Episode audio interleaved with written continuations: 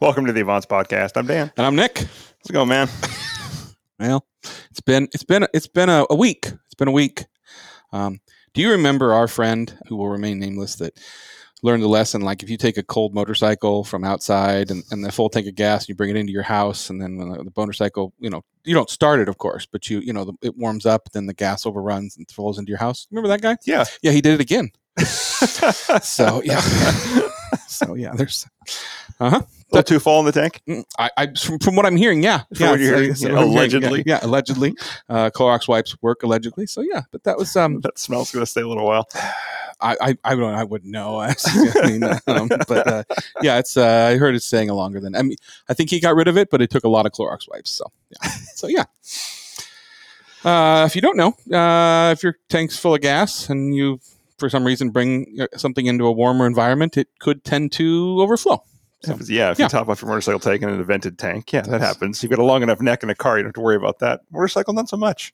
You top it all off for winter. yeah, this this idiot's Yeah. got a monkey, so it's it's uh it's a pretty short. to- It's a short tube, so yeah, So that won't be happening again.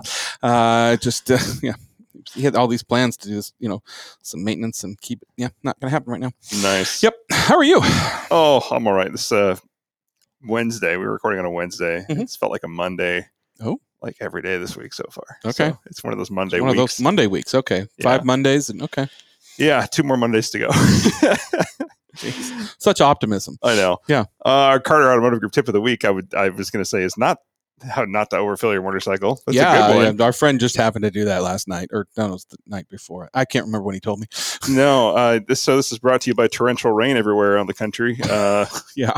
California got theirs, and that's been pretty weird to see on the news, and snow in places and crazy. And now we've got a, a, a rain and flood and landslide warning coming in the next two days. I didn't know that. Yeah. it's good to know. I Yeah, live on a hill. I'm good. Yeah, you're going a hill. It's fine. Big one. Yes, We're good. We're good. Yeah. yeah. Well, um, if you bring your car in, certain cars, certain compounds of brakes. Yeah. You ever notice how your your pads will stick to your rotors? You drive it in really wet weather. Like performance pads tends to do this a lot. If the car sat for a long time. Yeah, it's really Okay. just you know you move it from a nice, really damp environment into a nice. Oh, hot, okay. Yes, yes. Got it, got really it, got it. I and gotcha. Rust your your Okay. Your it can rust your pads to your rotors, like hard. I know that now. Yeah. Yeah, okay. and so if you have cars with really big performance brakes that aren't carbon ceramics, especially, this is kind of a bigger issue than you think, and it's notorious on Corvettes, Vipers, uh, Mustangs. They all use that same Brembo caliper configuration. The Corvette's a little different, but still, what happens is they they will rust to the rotors, Hmm. like solid, and you've got to rock back and forth a couple times, and you hear a loud clunk, and it breaks free, and you get out. Huh. Well, the That pro- sounds expensive. well, no, it's really usually not a big deal. I mean, it's just surface rust that bonds. Yeah, but I mean, you're still talking carbon ceramics and. and Oh no, so you don't, you don't have that problem with carbon ceramics. Oh, okay. No, this is the steel brakes. I'm yeah, sorry. the steel Okay, brakes. Well, if you have like oh I don't know a coated garage floor, or you have a garage floor with a covering on it, Mhm. this can be a real problem. because you can't rock it back You and can't forth. rock back and forth on those plastic squares, and if you Oh. have epoxy on the floor, you can burn right through it real quick. Epoxy's great. Moving it back and forth. Oh yeah, this is solid. Okay. This is like Oh. not moving solid. This isn't like a little bit of pressure. It will actually seize the pads to the rotors. So okay. if you have the option, you can blow them off with a leaf blower best you can. Or if you have the if it's really wet, if you have the option, Back off, Marge! I'm blowing off my rotors. yeah. So Yeah. what what happens though is it will seize the rotor, and the only way to do it, like the best thing to do if you have the option, is to drive around the block like after you wash your car. A lot of people wash their car and put it away, and this happens. Best thing to do is drive around the block once or twice, which is good anyway to blow get the water out of the little crevices, but also it'll burn that water that uh, moisture off A your little bit of heat. Yeah. Yeah, get a little heat in the rotors. I just get in there with like Q-tips and wipe it off. It's so much easier. right. So, yeah.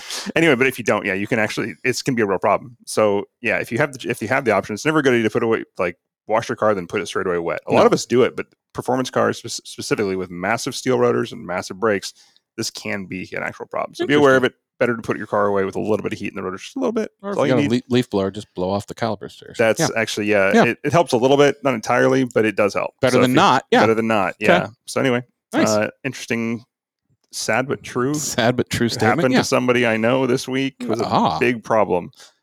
Was it on Corvette? It was. Oh. Are we talking about the same Corvette? Yeah. Does hip brakes always like I mean Yeah. Okay. Yeah. All right. Sorry. I'm not going to call him out, but I mean, he, he has Feel had brake issues. Yeah. Okay. Nice. Yeah. Anyway, All uh, right. that's your Carter Automotive Group tip of the week. That's okay. I'm mad at him. He didn't invite me to his dog's birthday party. I saw the dog birthday party photos. I'm a little mad. I'm a little mad. Look like a good time. He knows who he is. So, yeah. Yeah. Uh, this we have a guest this week, Arun Sharma. Welcome to the show. Uh, you know all about big brakes and motorcycles and everything else. We've been dying to talk to you. I, I like the monkey story. Yeah. I, I, our friend's an asshole. I mean, no. no I Actually, uh, yeah, also really like those monkeys. They're they're freaking cool. So, I mean, uh, we we just met, but uh, Dan and I and some other friends of ours have bought monkeys, and we've totally modified them to do uh, back road discovery routes. So we've t- we've taken them all the way off road and things like that. So, uh, no yeah, way, monkey knobbies. That's absolutely. So, uh, big knobbies, and and for big guys like me, full Öhlins suspension, which is worth more than the bike. But uh, yeah, Oh, that's- so right. That's That's the only way to do it, though. Mhm. I'm a I'm a big fan of inappropriate off road bikes. Yes, of course. I mean, that's the whole point. Anybody can do it on a regular 450. You got to do it on 125 uh, for a bike that was built for a small Asian man, uh, 250 pounds. It works better. So, yeah. Did you guys ever? um Because this is going back a couple years now, but did you guys ever see the the off road Ducati that we did? Mm-mm. I'll, Um, I'll- Yes, I did. I know exactly remember what you're talking about. just because yes. I'm in my just because I'm in my home home office, I'll I'll show you. Uh, can you see this? Wait. Yes. Okay. There we go. Okay. So, it, guys in the motorcycle world, you're going to be real familiar with this bike. Yes. Yeah. Yeah. Now you've seen it. You know what I'm talking about. yeah, of course. Yeah. Was that a Panigale? What? Which one was that? Yep, yep. It was a Panigale, and we With we made- With knobbies, we called it the Terra Corsa. It was awesome. Yes. So we should probably in- introduce him better because most Oh, people right, are not going right. to figure out who he is um, by the fact that you know uh, his latest title is he's the the general. The, what is okay? uh, Direct. How do you? dir- general director of uh, Ferrari Newport Beach. Uh, in English, it's the general manager. In Italian, Okay. it's Direttore Generale. That. Ah. Yeah, I, I mean. I was just seeing if you knew it in Italian. Uh, so, and he he's been that uh, for the general the the, uh, the Italian general manager at San Diego. And you were you were at Ron Tonkin for a while too, right? Up near us. Uh huh. I was with the Tonkins for 22 years. Oh, just a little time, little time. Okay. Dang. And I think that's how we got him on the show because our, our good friend Sherry down there that's running Avants uh, was like, you need to talk to this guy. And I'm actually surprised we haven't crossed paths more um, with in, in the car world. But uh, it's great to have you on the show. Thank you for taking time. I know you're extremely busy right now. So, um, so what did you, what do you, what do you mean? What did your involvement have to do with the bike as far as building that? Uh, so before cars, I, I mean, I've been a Ducati guy my whole life, and so I used to I used to uh, run Moto Corsa, which is the Ducati deal in Portland, and that's that was the segue into Ferrari was being with the Italians with Ducati. So yeah, I was with them for you know we had Moto Corsa for a long, long time, and we did a lot of incredibly irreverent things with motorcycles. um, and and uh, yeah, if if you're bored, I'll send you some stuff in the future. But that that bike we did just as a fun lark. We did a lot of stupid things, and uh, that's one of the things I like. By the way, uh, just to advance some topics about motorcycles over the car world is that the bike world is just it's so much fun. You can be so goofy and silly and do all this stuff, and cars manufacturers take themselves way too seriously. Um, but Dan, anyway, so- Dan can speak on that. He's worked in many, many uh, motorcycle dealerships. So Um, I actually only worked in one, just in two locations. that's 100% more than I have. So, yeah. yeah, I that it was a fun world. I mean, like you said, you, knobbies on a Ducati. That's what I'm talking about. That's a good time. But I mean, Yeah. we used to. I Uh, did the opposite first. I did slicks on dirt bikes, but that's pretty common. I like Yeah. that because it, it it's gonna you know it's gonna piss people off, especially some of the like the true Ducati riders. You know, the, oh, we got we out there. got we got so much hate. We got so Good. much hate. It was absolutely. amazing. Yeah. I mean, I'm I'm looking. It, it people just think that because something is the norm. Like I was reading. It's funny you say this because I was reading uh, uh, an article today about the new. I don't even know what it's called. The new Huracan they're coming out with that is Yeah. they're building for off road, and people are freaking out. It's like they don't understand that you know those cars are all wheel drive and that you could take them places still. You just had to be careful. it's like, but you know, this, it's sacrilegious. You know, it's like when the Corvette got a you know mid engine. So Well, there is a whole lot of. Uh, I mean, look, you got to. I think there's a degree of being sensitive to this this massive financial disparity in the world. and so you have people who really love this thing, whether it's a motorcycle or a watch or a car or whatever, and their dream or aspiration is to get that in its form at some point. and when you basically just fuck off with it and and bastardize it, right? And just and try and you know, if you look, think about a Huracan or a Ducati, and you go off road and you're gonna do X, Y, and Z. You're effectively gonna destroy the thing if you're actually gonna use it. So you fall into one of two camps. Either it's the can we swear on this podcast, by the way? Oh yeah. Yeah, yeah, yeah. So so either it's the from their perspective, it's it's the well, fuck you. You're taking this thing that I could only dream of having, and you're you're destroying it. Or you're going to build this thing and never actually use it for the thing that you say you're going to use it for. Either way, you're an idiot, right? And so what I love is that Correct. one or two percent that actually uses it for the thing, and then drives the shit out of it. I I hope we yep. see some wild videos on that thing. Wild. I hope so too. I think there's going to be enough. Well, I'll call them the YouTube community, the Instagram community that are going to hold of those. I mean, you know, uh, the family that I've been following lately is the Triple F collection out of Ohio, and those guys I know will beat the crap out of that I want to see So- somebody rally it. No, they will. They will. I mean, Like- somebody will turn it into a rally car. I mean, it's like you know, ARA it. Yeah, I'd like. I mean, on on the other side of that, I'd like to see somebody do that with the new Ferrari. I think you know, you got a V12. I think that'd be kind of fun, right? I mean, again, sacrilegious, but you know, if they're going to build a four person, it's not an SUV. What is what is the definition of that car, and what is the name of it? Because it's It's, it's, escaping me it's at the actually we're calling we, we Ferrari is calling it an FUV, not an FUV. SUV. It's Okay. Ferrari, right? Uh, won't get them in trouble at all. Purosangue means thoroughbred, purebred. okay, okay. yeah. FU vehicle. Yeah, I know. and just again, there's there's a translation issue there that somebody will eventually catch. So I love it. I, I actually love. I live for the lost in translation moments. yeah, absolutely. I yeah I, I if you've seen what Bentley and Rolls Royce and Lamborghini did with the with their SUVs, Mhm. they all posted record profits this year because of them. And those kind of sales are what enables them to build stupid projects that they shouldn't have to or be able to. So I'm all for it. If it if the market segment asks for it and it helps support the company to build more kind of more adventurous stuff like Porsche did with the came uh, with the Macan and the Cayenne, Yeah. then do it. Well, everybody bitched when when Lamborghini brought out the Urus, but I mean, it's probably their most successful car. I Yeah. would think so. You know what's Let's- interesting though is I'm not sure how much you guys have tuned into how Ferrari is launching this car, the Purosangue, but you know everyone who launches an SUV launches it as a volume platform. You know, it's a way to bring more people in, maybe Mhm. other people in the household who would normally not want to drop down into a hypercar would be okay with a you know a cool badged exotic in their garage, um, and so they make a bunch of them. And to your point, you know that's that's one of the big things is wow it allows us to have all this revenue and all this capital to do other projects, build other things. Um, uh, and I remember years ago being not years ago, uh, three or four years ago, being in Milan for a meeting with Ferrari, and um, the then CEO uh, was talking about was was speaking to the fears that the dealers had that Ferrari was going to keep building like a lot of cars. You know, there was this big fear. Oh, you're building more cars, more cars, more cars, and by building a larger volume of cars, you're going to make Ferraris less exclusive and less desirable because if there's 10x of F8s or 10x of 488s or whatever, then obviously like the supply demand thing is a big part of the the secret sauce that makes Ferrari work the way it does. And and and he spoke to that. He says, "Listen, we're going to build. I never forgot this. Different horses for different courses."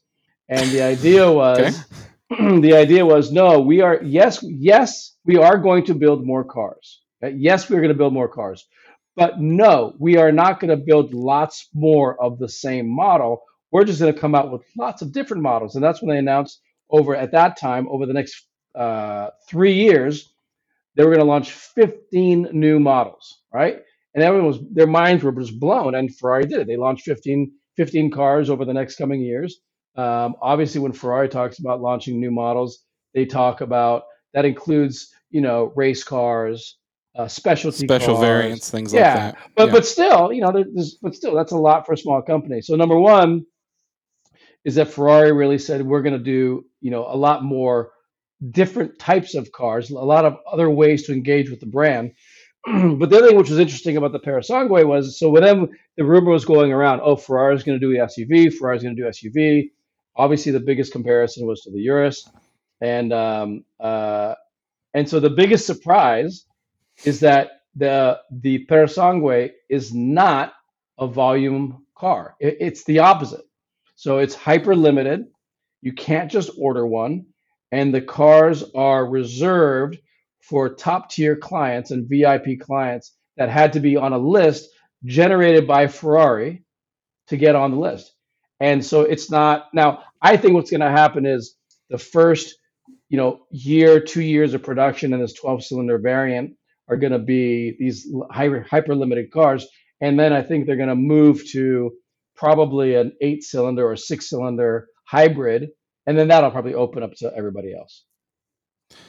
Well, I mean, you know, everybody's was somebody was writing an article and was talking about, you know, that finally a Ferrari you can take up to the scale, and I'm thinking, you could Yeah. take the FF up there like years Oh. ago, and you had it was a four seater, and it was a wonderful car. Amen. I put Yeah. I, my FF had 44,000 miles on it when I sold it, and that thing went everywhere snow, Oh, yeah. rain, Yeah. everywhere.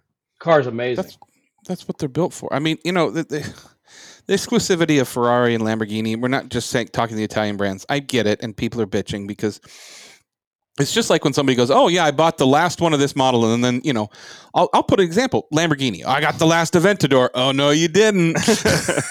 it's like oh SVJ, and then the Finale, and uh, it's you know, The it's always final? the final final. So it's very interesting. Um, l- I want to go back a little bit. Like, were you always a, a kid, like growing up? Where did you grow up? I should say. Uh, I grew up in Hawaii, New York, and India. Oh, those are Oh. Those are so close to each other. So okay. yeah. Were you always big into cars as a kid? I mean, those Uh, are two I very mean, distinct areas. Or I three, mean, I, I, say. Yeah. I had I I think I was okay. I had the I had the black Countach poster on my wall we all did. uh, next to Farrah Fawcett, um, like we all did at that point. Next and to the red so- Testarossa. Yeah.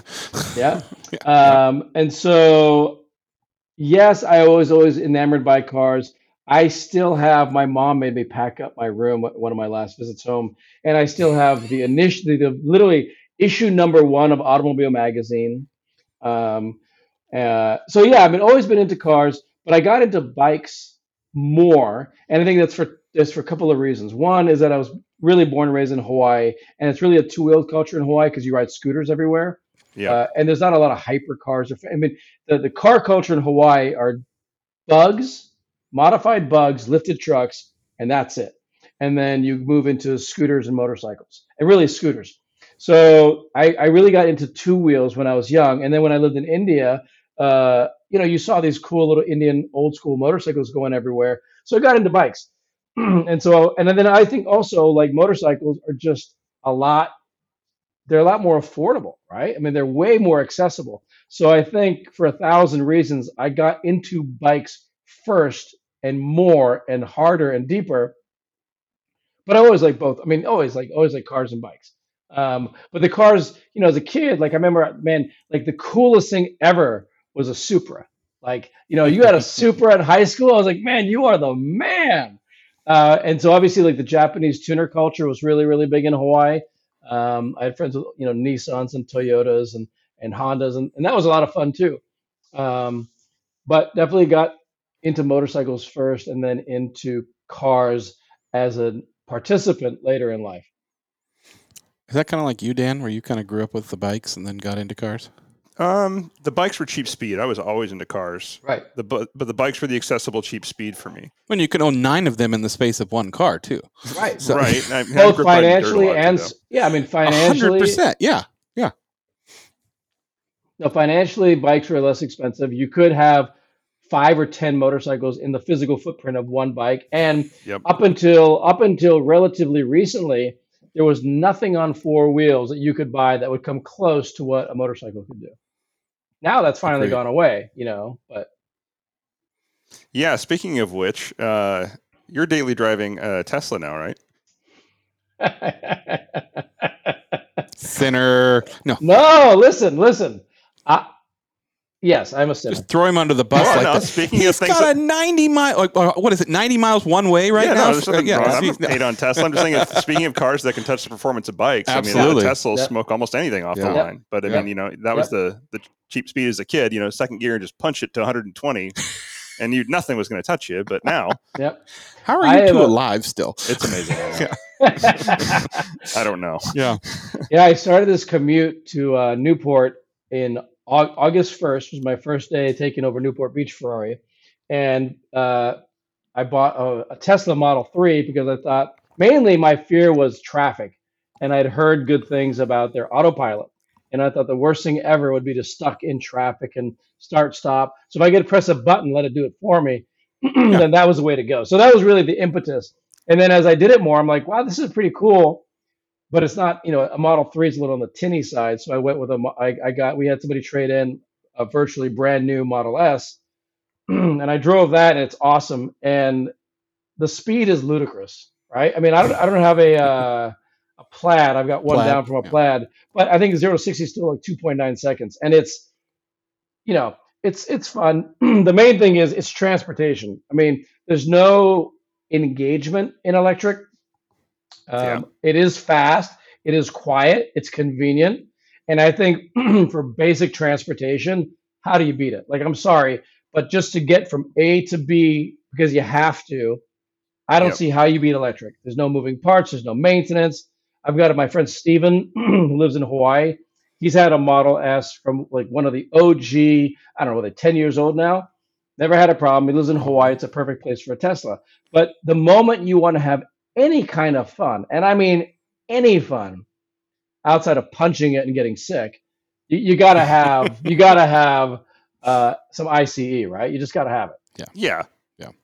No, you make the right case though, and we've talked about this at length. Like my perfect car would be just the NSX is probably the closest thing that's even remotely reasonable. But the fact that I can just drive an electric 30 miles, because there are times in my commute where all I'm, I'm just going to work. There's no excitement there. I just have to get to the office, and I'm stuck in traffic. hmm But there's there's barely any crossover of those vehicles.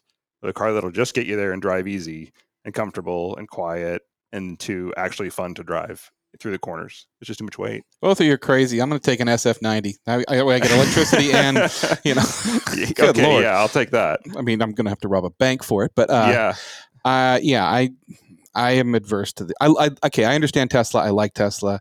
I, I and I get especially with you talking about your commute, like the fact that the car can kind of take over. And I mean, Yeah, and this is a down version, but like even my Subaru, my Outback Wilderness now will do that, and I, it's it's almost made me a worse driver because the car will Oh. like will just stay in its lane, and I'm and I get so unfocused, you know. It, it's it sucks, but I mean, you can't beat the Tesla. You can't beat. I mean, the gas mi- the gas prices are wonderful for that, especially down where you are. So, and you can. So basically, you, how far do you get on an S? Like, will, can you go back and forth in one charge, or when I had the Model Three, you know, this when you when you charge it to full, the stated range was like 270 miles, but the real world range was basically like there and back, and you were you were on on empty. Sure. Um, Yeah. This this new car is like 400 420. I think it's like literally 420. Oh dang. there you go. Um, so I think it's like 420, and obviously as you get on it more, it changes things. But no, it, it's it's got plenty. I mean, I did a trip from San Diego to Newport Beach, Ferrari, up to Los Angeles, hung out in LA, drove around, drove back to San Diego, and had 20% charge left. So no problem. I mean, you know, all, all those numbers are for, for people that don't have the radio on, don't have the air conditioning on, you know. so it's like, you know, are exactly the right weight, uh, weight distribution and things like that. So you just got the the new S then, right? Yeah, uh, a couple like two months ago. Nice, very nice, great cars, great cars. So, um, talk about a little bit how you, you transitioned from motorcycles into cars, uh, and you know, and then how in your sort of your progression of your career from from Ron Tonkin, and then and then working your way down into the California market.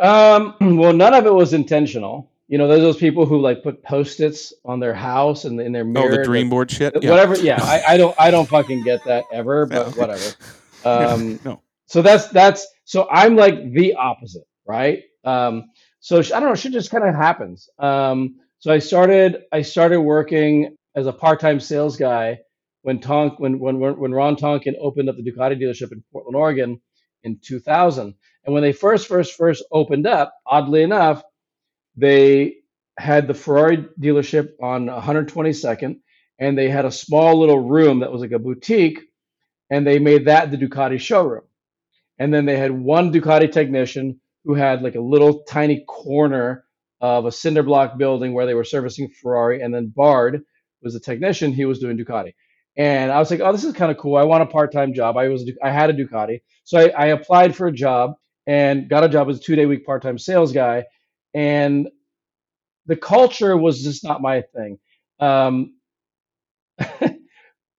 respectful to the podcast that I'm on, we all know that we all know that unfortunately that tradition I'm I'm doing air quotes for those of you who can't see anything. The traditional car dealership experience is usually, especially you go back 10 or 20 years, it's really it's really uh, evolved since then. But go back 10 or 20 years, and I think people would say that their least favorite thing in the world was a dentist, and then it was a car salesman after that, right? I think that was Sure. really like in the in, in the United States, those are like the two most like loathed things. Um, You're getting drilled on no matter what. Yeah. Yeah. so so um uh so anyway so the, the the you know Brad Tonkin it was a huge motorcycle enthusiast it was really rad the whole reason they got Ducati was Brad was really genuinely into bikes raced bikes loved them it was cool but they hired a bunch of guys that it, it just really kind of had that like that that used car dealership approach but motorcycles are not necessary transportation they're they're really passion based, right? Everyone everyone who rides rides because they love riding, not because they have to get. I mean, of course, there's some people that need it because it's cheap transportation, but they're like so the minority. So people people are into motorcycles the same way that people who are into Avants are into cars. Like it's it's part of your life. It's who you are. It's exciting. It's part of your identity. It's your peer group. It's what you do for your spare time. It gets you going. It's a thing that you you know you're you're taking a dump and you're on your phone looking at YouTube videos of cool cars or motorcycles because you're that into it, right? You're both nodding your heads because you've done yeah, it. that's spot Right? on. You did it I today. don't know. I have no idea what you're talking about. Yeah. So- Plausible deniability. yeah. so so you know while Ducati Also, get the hell out of my bathroom. yeah. Tell you. So so while while while Ducati motorcycles, I mean, like they're like they're like the epitome of like, oh my god, aspirational brands for most people in motorcycling.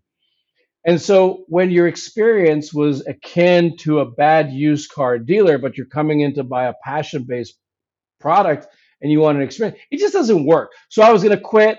Uh, I had a conversation with Brad about it, and he basically said, "Hey, if you're so passionate about this, tell me what you would do differently." And fast forward, I became I went from a two day two day a week sales guy to the general manager of the store uh, in a year. Fired the whole staff, uh, minus Bard, the amazing technician, and we rebuilt the store.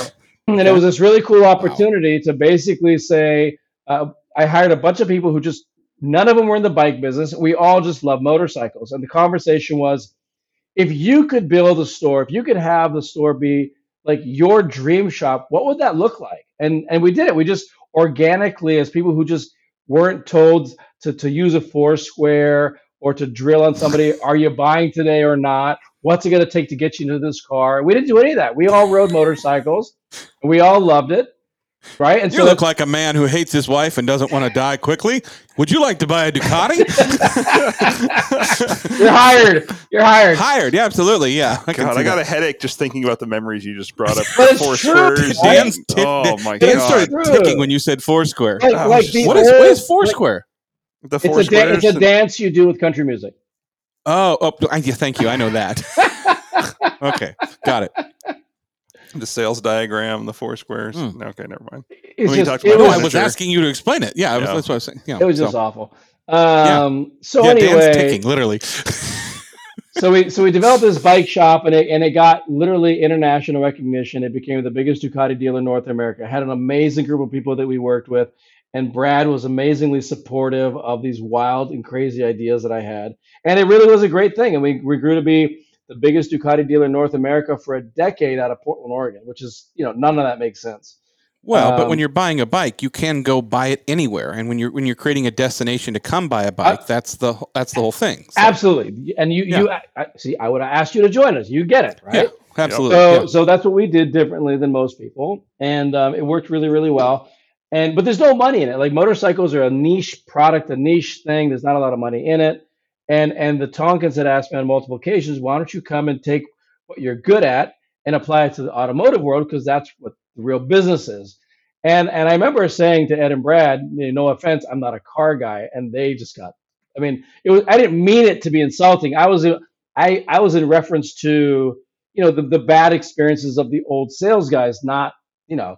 But so we had conversations throughout my tenure with them about different opportunities, and I remember saying at one point because I like passion, community, Italian heritage, performance, racing, uh, a little special panache, right?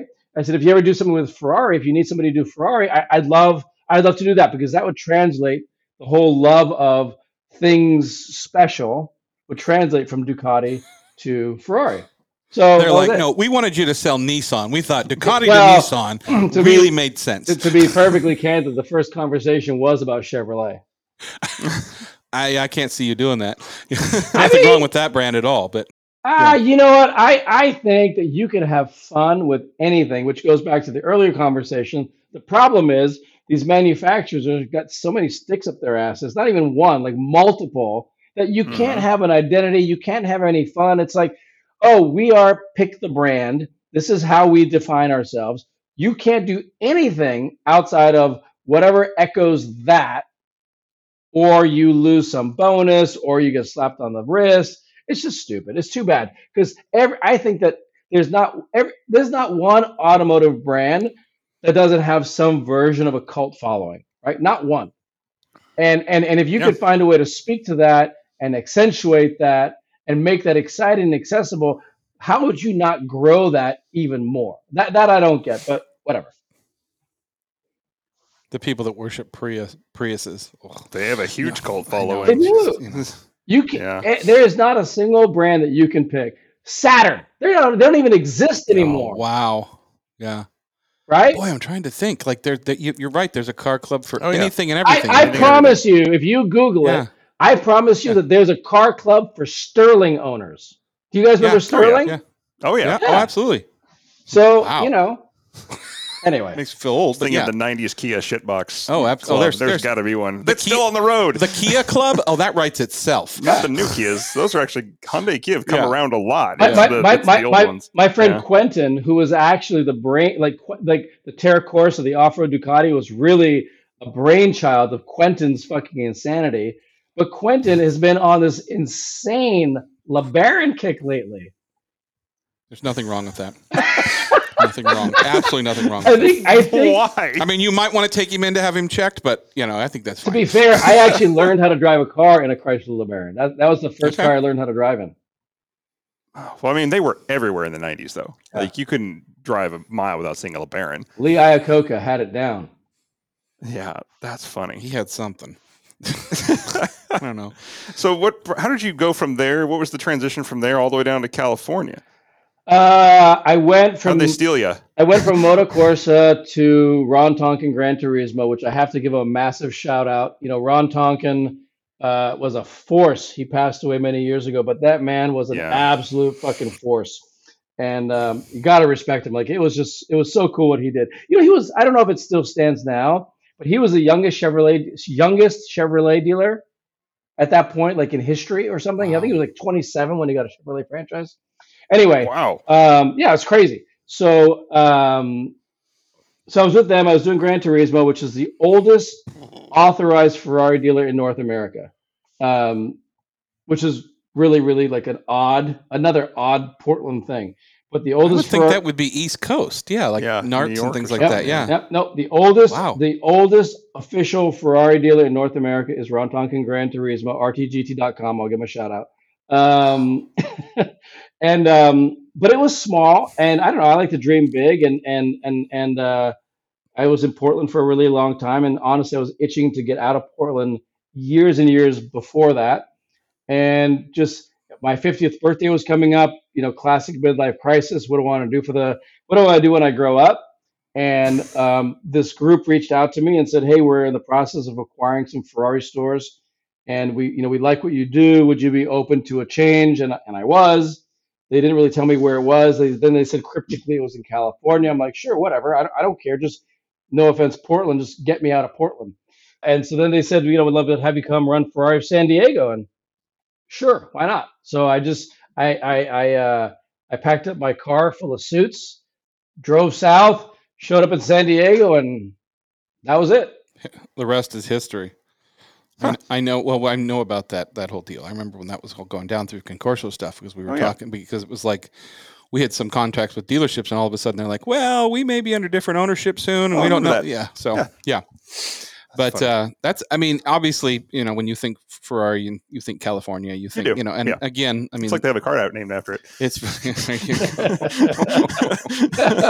no, that's the wife's Ferrari. Uh, so-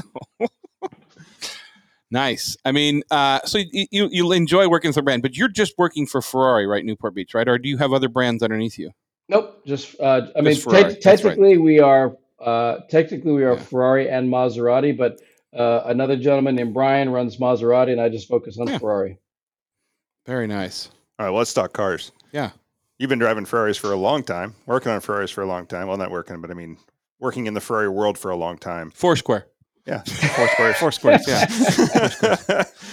what I- has I been your favorite cars?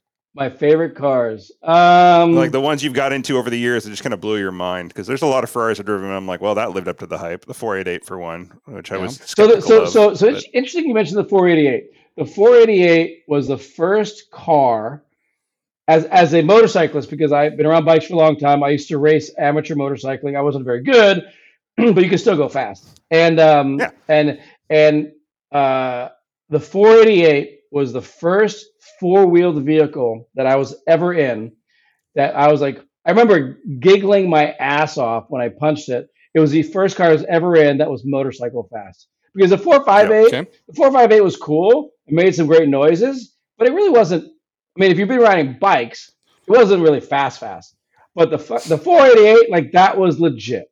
That was legit. And from there on out, I was like, okay, now I can see why you'd go, you know, go for four wheels as well as uh, two.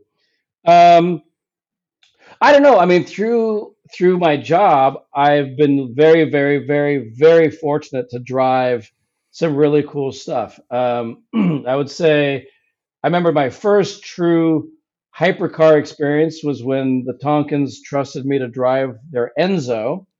Uh, that Oof. that blew my mind, and I was petrified. I mean, anybody? so raw to drive one of Oh, those cars. it's- if people don't know it, like there's no electric windows. It's the you hear every stone hitting everything. yeah. It's uh, Yeah. unbelievable. That that was that was the. I mean, whether whether it was because you never forget your first, or or, or whatever else, but that was such an exceptional experience. So I got, uh, you know, during my time with them, um, I got to drive the Enzo first, which was really a mind blowing experience. Um, the the thing that was the most terrifying about driving the Enzo were people chasing you in their cars and trying to Mhm. videotape you with their phones, but they're looking at their phone and not you, and they don't realize how close they are. Exotic car, exotic car drift, and they're in your lane. Ah, horrible. Yep. So Yep. so so that was no bueno. But anyway, so the Enzo was really a truly spectacular experience. Um, I would say that one of my all-time favorite car experiences was we did a track day uh, with with Gran Turismo at PIR, and we had to move some cars down there. We had an F, we took our F40. and- I shouldn't say our. We took their F40 and F50, and so I got to drive the F40 at I think it was like four o'clock in the morning from Wilsonville down to uh, PIR, and there was no one on the freeways. And oh, yeah. I mean, oh, I don't think there's any more iconic car than the. Oh F40. my I think there's god! just I, I gotta tell you, like that, you know, pitch black, no one on the road. You're in, you're in a, a F fucking forty. I mean, come on. Yep. That was that was so fucking. I mean, that was exceptionally cool. Um, that same I would just day, have that song from Super Troopers in my head. That wow, wow. um, that Yeah. same day, I got to drive an F fifty. Um, the thing about Good day. 50, which was exceptional, was that I, I got stuck in rush hour traffic in the F50. and it was amazing how easy the gearbox was to use. Like like getting stuck in traffic was no big deal. But the F50 was was obviously an amazing experience. Uh, I didn't drive either of those on the track, but you know, there's so much to those cars between the noise and the sound and the obvious power that ideally, yes, you would have been able to go on an amazing back road or on a racetrack. but even just having the chance to be in them and go, you know, amazing. Um, and then uh, when I got to San Diego, uh, I spent some time in a LaFerrari. Um, so those are all great. Um, Yeah. Have you have you had a chance to get eyes or been in front of the the Daytona SP3 yet? uh, I have seen the, the, the yes, I've seen it in person. Okay. Uh, I am much more of a fan in real life than um, in in 2D because I thought it was a little busy initially. But in real life, it's I mean, honestly, what I like to me, one of the things that I always loved about Ferrari is that from a design aesthetic, they've always been incredibly elegant, right? There, there, there's there's Yeah. smart uh, hidden ways to use downforce through venting and like the aero bridge in the F12 is one of the coolest things of all time, right? You don't even know it's Yeah. there. Yeah. You don't even know. You don't even know there's a huge fucking hole on the side of the hood.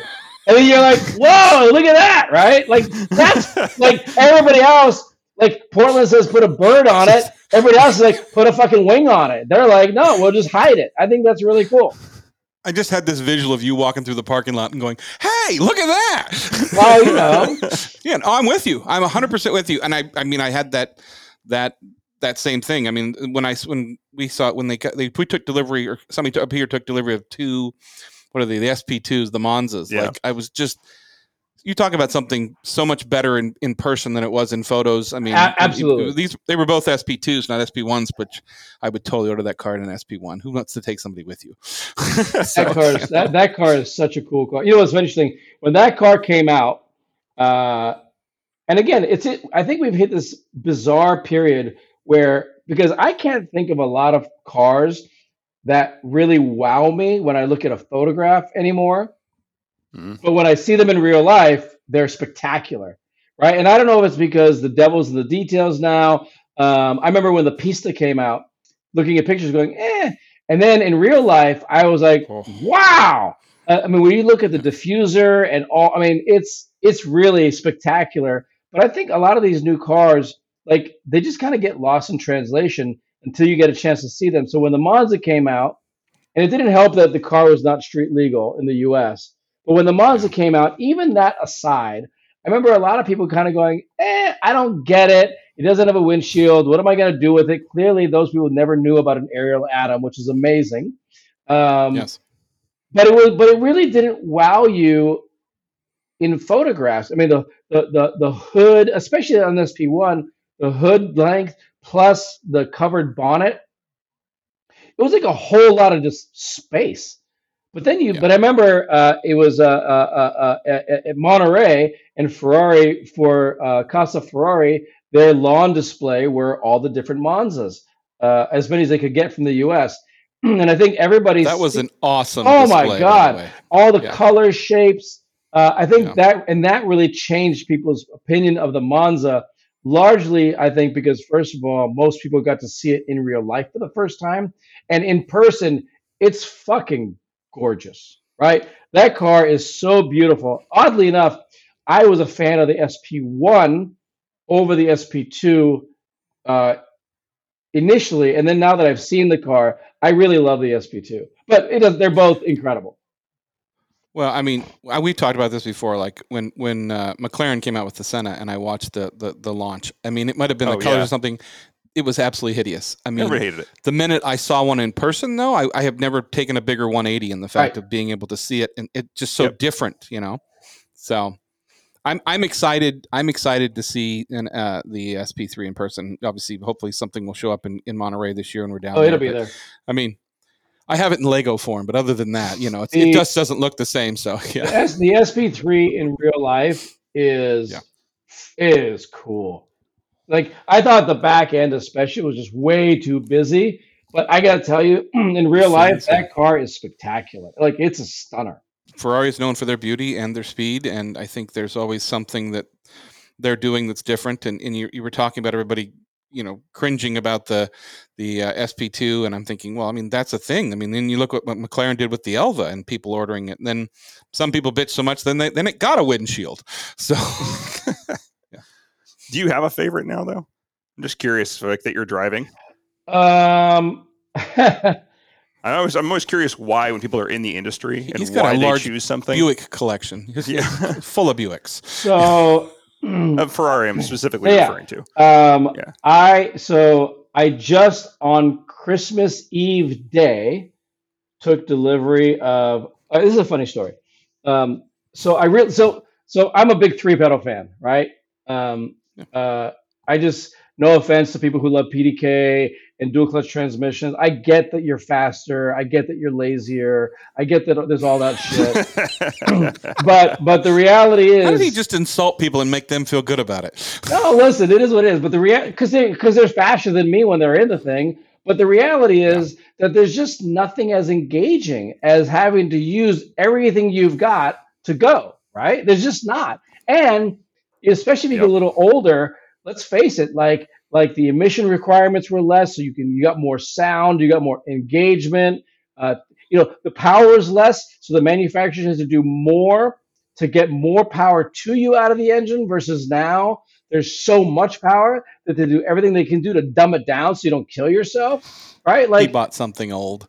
yeah so, I'm on to this right So- now. I'm like, okay, yeah. so i really really really really wanted a manual ferrari and and and and um, i've always been a fan of the 360 i don't give a shit how many people say it's Oh. soft or there's too many of them or blah blah blah blah blah. Mm. i have just always loved the 360 i remember when that car came out the, the, the 355 is a beautiful car. It's cool. It's fine. It's great. But but the 360 to me was revolutionary and it was so gorgeous. And i don't like the 430 like the 430 just looks like like it just did a bunch of roids right and worked out randomly like i get that it's a better car but it's like just like it's like angry roid ferrari dude not elegant sexy ferrari i don't know that's just my per- on the aesthetic that's my He just personal preference ruined I 430s just for me. pictured it. Oh, no, 100%. Yeah, it's ruined. like, picture, I- like, it's- oh, okay, it's- so the it's like- it's stereotypical like- 430. It's like one of those cows from Belgium that they, they like steroids. Yeah. it's like macho man randy savage right all of a sudden i want to bite into a slim jim Okay. Fair enough. That, Okay. that being said, I'm a huge fan of a 430 Scuderia. That's a badass Oh. car. Oh, that's and it, different. That's a and it looks. So so, it, that car looks so fucking good and it goes so anyway. So I also, you guys don't know me very well, but I'm not very nice to my vehicles. Like I drive the shit out of them. I don't wash them. I I hit Oh, I- things. I, wash mine a lot. Yeah. Yeah, like so. I just, I mean, I like to drive them. When I sold my FF, it had forty-four thousand miles on it. The F12 had Yeah. forty-two thousand miles on it. Uh, I mean, I just like to ride and drive and use them. I don't care about rain. Uh, my friend Paige Stevens, who I've known forever, I think I got that from him. Like he just said, I, I get them because I like them and I want to use them, right? And and and and you know, going back to the beginning of the podcast where you give your little tip about, you know, here's a little cheater hack for all you Ferrari owners who get pissed off that shit breaks. Just drive your fucking car, right? Because because it turns out that the more you drive it, the better it works. I mean, that's just it. Like you just use your things regularly. They're they're very happy when they're used. Anyway. Yeah. Um. So yeah. So I so I so I wanted a manual 360, and I was searching and searching and searching, and I'm a huge fan of all the Petrolicious videos. Um. And I always like that. That's some there's some quirky owner, and you, you know they do the video, and in the soft fade in the background is their is their car in their garage, and whether it's a Ferrari or a BMW or a Porsche. It's some car they've had for a long time and they tinker with and they have fun with and it's engaging. And I was like, I just want to find my Petrolicious car. Like, I want to find a car that like I just want to stay working on and engage on, and it's accessible enough to use. And so for me, I wanted it to be a manual 360, but I wanted to do big brakes and exhaust and suspension and, and hot rod it about hot rod it a bit. So I found on Bring a Trailer. This is back in 2019. Hey. I found on BaT uh, a 360 with a big Brembo brake kit, Challenge uh, Challenge Stradale exhaust, Challenge Stradale wheels, and it was a no sale because it had been fucked with, and most guys want it stock, I guess. And so I tracked down the owner, and we kind of agreed on a price. He was in Southern California, I was up in Portland, and then uh, the literally the very next week, COVID happened, and I that kind of put it that kind of killed that deal. Um, but there are two VIN numbers that I've kept that I will regularly search the internet for. One is this 360, and then uh, my friend Michael Siz passed away years ago, but Michael had a Ford GT, and uh, and I really and and, and 06. A tungsten Ford GT. He took me around PIR on that thing, and we were very close friends. And at, at some point, I will find that car and I will I will, I will buy it. Um, that's my, my my bucket list. So Michael's um, uh, Ford GT and this 360, I just randomly go to Google and I search the VIN. And um, I had an F12 that I was not as in love with as I wanted to be. I know it sounds sacrilegious. Um, it was an amazing car. It just didn't. I don't know. Whatever. So I put this. so so as I was going to sell it, I randomly took the VIN from this 360 from 2019 and I threw it in Google. And sure as shit, the car is up at Ferrari of Beverly Hills. Actually, to be fair, it's a Ferrari of South Bay. And my buddy Eddie runs it. And I called Eddie, told him the whole story. He reached out to the consigner. It was the same guy that I was going to buy it from back in 2019.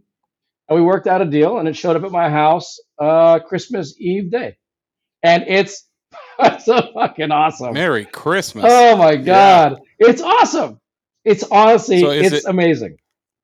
It's manual. It's got the big brakes. Uh, what color? Black, black. Black, black. Nice. Oh, nice. There you go. Even better. And you know, Okay. it's funny. The very first model, like the like my very first model car I ever built, and I, I don't remember who got it for me. Maybe my dad, maybe some friend of the family. I don't know. But the very first model car I ever built was a black, black 308. So I just thought that was kind of Okay. apropos. Very cool. I still want my 308. Do you? Oh yeah, They're, they're so cool. I'm cool. gonna engine swap it. Yes. Yeah. Yes. Okay. Fair enough. I, yes. I'm gonna probably LS swap it. No. Well, I think. I think there's something to you you were saying. So many people buy these cars, especially Ferraris, and they sit. And any car that Yeah. sits, you're, you're going to seals are going to go bad. Absolutely. like that. It's just Absolutely. you know.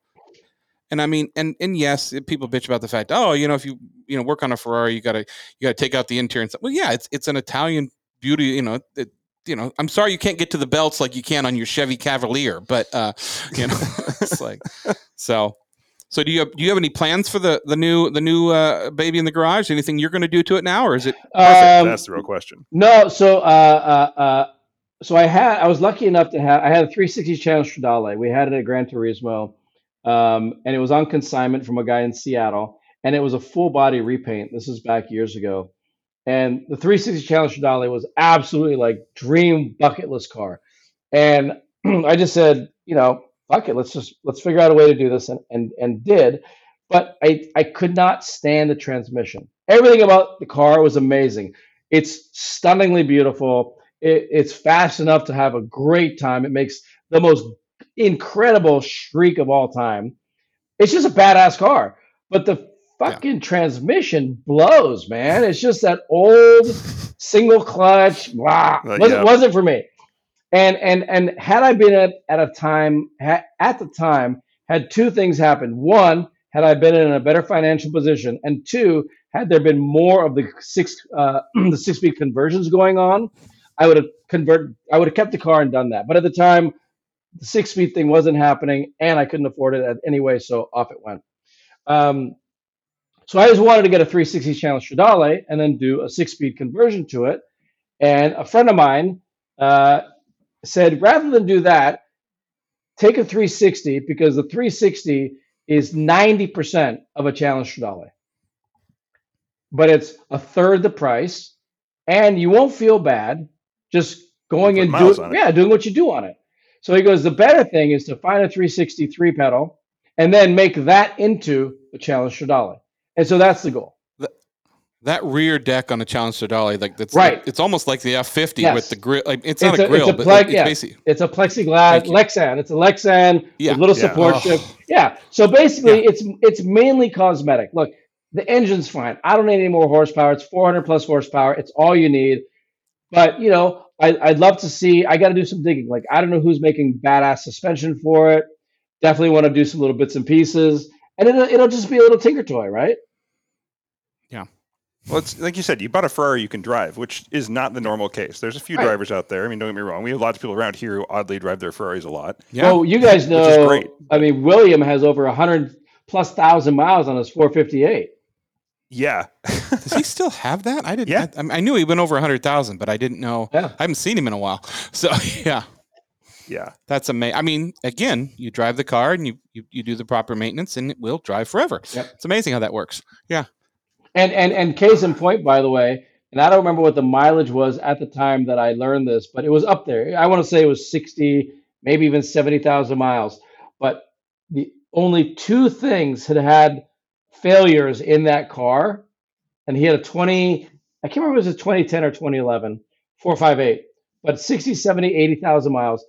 Two things had gone wrong. One was the the uh, the uh, driving lights on the car are these little LEDs. One of the little bulbs had like I don't know gotten loose and fallen fallen out, and then Yeah. and then the expansion tank for the coolant uh, had cracked. That's it. Yeah. that's it. I can't believe Ferrari didn't plan for that after 80,000 miles. Yeah, Damn Italians. Yeah. Yeah. Well, I mean, he's driven it in up here too. I think that's worth something. It's one thing to drive a car down in Southern California where it's absolutely. I think he drove it and- year round. he drove it Yeah. all the Yeah. time. Yeah, Yeah, No, uh, Yeah. respect, So, respect. I love it. That's the way. I mean, that's the way it, you're That's why supposed we to do drive. it. Yeah, I know. Exactly. I'm like, you know, I, you buy a car to drive it. I mean, believe me, if I if I could find a way to drive the, the TR3 in the snow, I would, but I wouldn't go for it. Well, when I sold the So- Z06, the guy asked me, he's like, was this like a rental or a Turo? Because I had 44,000 miles on it the first year that I had it. I was like, here you go. Have a nice day. Yeah. Um, but going back to your question, I mean, I think there's been a lot of really amazing cars. The SF90 would blow your mind. that is a, one of the most amazing car experiences I've ever had in my life. But the cars that really excite me personally, they're they're older for sure. Hmm. That the That's a common SF90. theme. Every time we've seen those, like at Hagerty, like that engine sits so low. it's crazy, like, right? It's. Yeah. I mean, you're, when you're standing over it, you're thinking it's got to be scraping on the ground. Like there's just you know, yeah. It's but- shallow, narrow. I- and I- it's- beautiful car. I think the close. I think the the the, the modern Ferrari that's really going to engage driving enthusiasts at a whole hyper new level is the 296. And I'm not. I look. Mm, I I, yeah. I don't have my work hat on. I'm just telling you, Yeah. as somebody who likes cars and likes driving, that 296 is honestly that is something incredibly special. It's such a cool car. and that that's hybrid too, correct? yeah, it's got electric Yeah. assist So and it's 800 plus horse, 810 horsepower, rear wheel drive. just a cheap SF90. It's Yeah, it is yeah, 800 it horsepower. is such Yeah. a cool car. Excellent. What do you think uh, about the uh, electric electrification in California, though, and a brand like Ferrari? I'm curious. I haven't seen a lot from Ferrari in the all electric lineup. Uh, you're probably not going to. I, I don't know. That's what I was all, wondering. I don't know all the You drive a Ferrari to international- listen to a Ferrari. Well, and everything else. I don't know all the international laws. I, I never dove into it, but just like I remember, I remember watching uh, World Superbike racing in the in the in the uh, 90s and 2000s, and you know to to be able to produce a certain number of motorcycles, you had to, or to race a certain motorcycle, you had to produce so many. But yeah, homologate. yeah, right.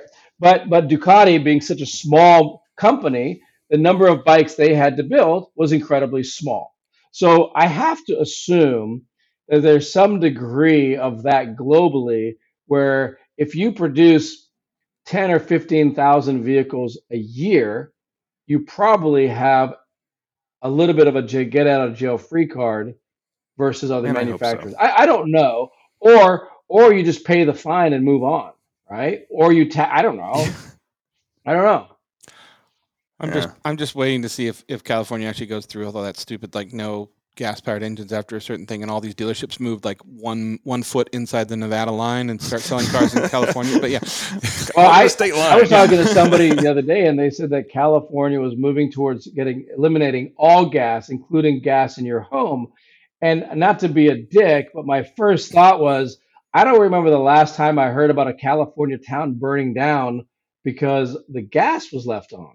Right? It's always something Yeah. electric. So Yeah. I found that to be a They're- they're little saying- ironic. That's actually a narrative started. They're, they're starting to say the gas stoves are, are, Yeah, sta- yeah. are causing They, issues they repealed, Yeah. they pulled back on that already because Yeah, it was like so- no, no. but yeah, no, especially up here, it's the one thing you can heat your house with when the when the power goes Right. out. So, Yeah. yeah, nice. All right. Well, I mean, we really want to thank you for coming on. This has been a That was lot of fun. fun. Again, I you know I, I wish you're still up here. We should we could hang out more, but I mean, maybe we'll run into each other in Monterey. Monterey, for Obviously, sure. you'll be down Yeah, there this year. Yeah, Yeah. yeah. Definitely. You can come visit uh, Nick at Corso. No, yeah, I'm, I'm just, I'll just go down and visit him. I'll just, you Yeah. know, exactly. You know, I was told I could show up at this dealership. What do you mean I have to wear pants? I like to feel the leather. Yeah, exactly. It's, it's got to be supple leather, right? oh my the god. perforated I stuff. would so. love that. Yeah. All right. we'll definitely, we'll definitely going to run into each other. But I really, I know you've been busy, and congratulations on, on Newport and your new your new Christmas present. Uh, I think there's no better sleigh to show up on Christmas than a black uh, 360 Yeah. uh, manual. you. So Yeah, send me some pictures I can share with the listeners. I'll post Okay. it on the website we'll for the for the page. I'd love to see the We'll do, car. we'll do. So Excellent. Well, for this episode of the Avants podcast, as always, I'm Nick. I'm Dan, and don't just get there. Enjoy the drive.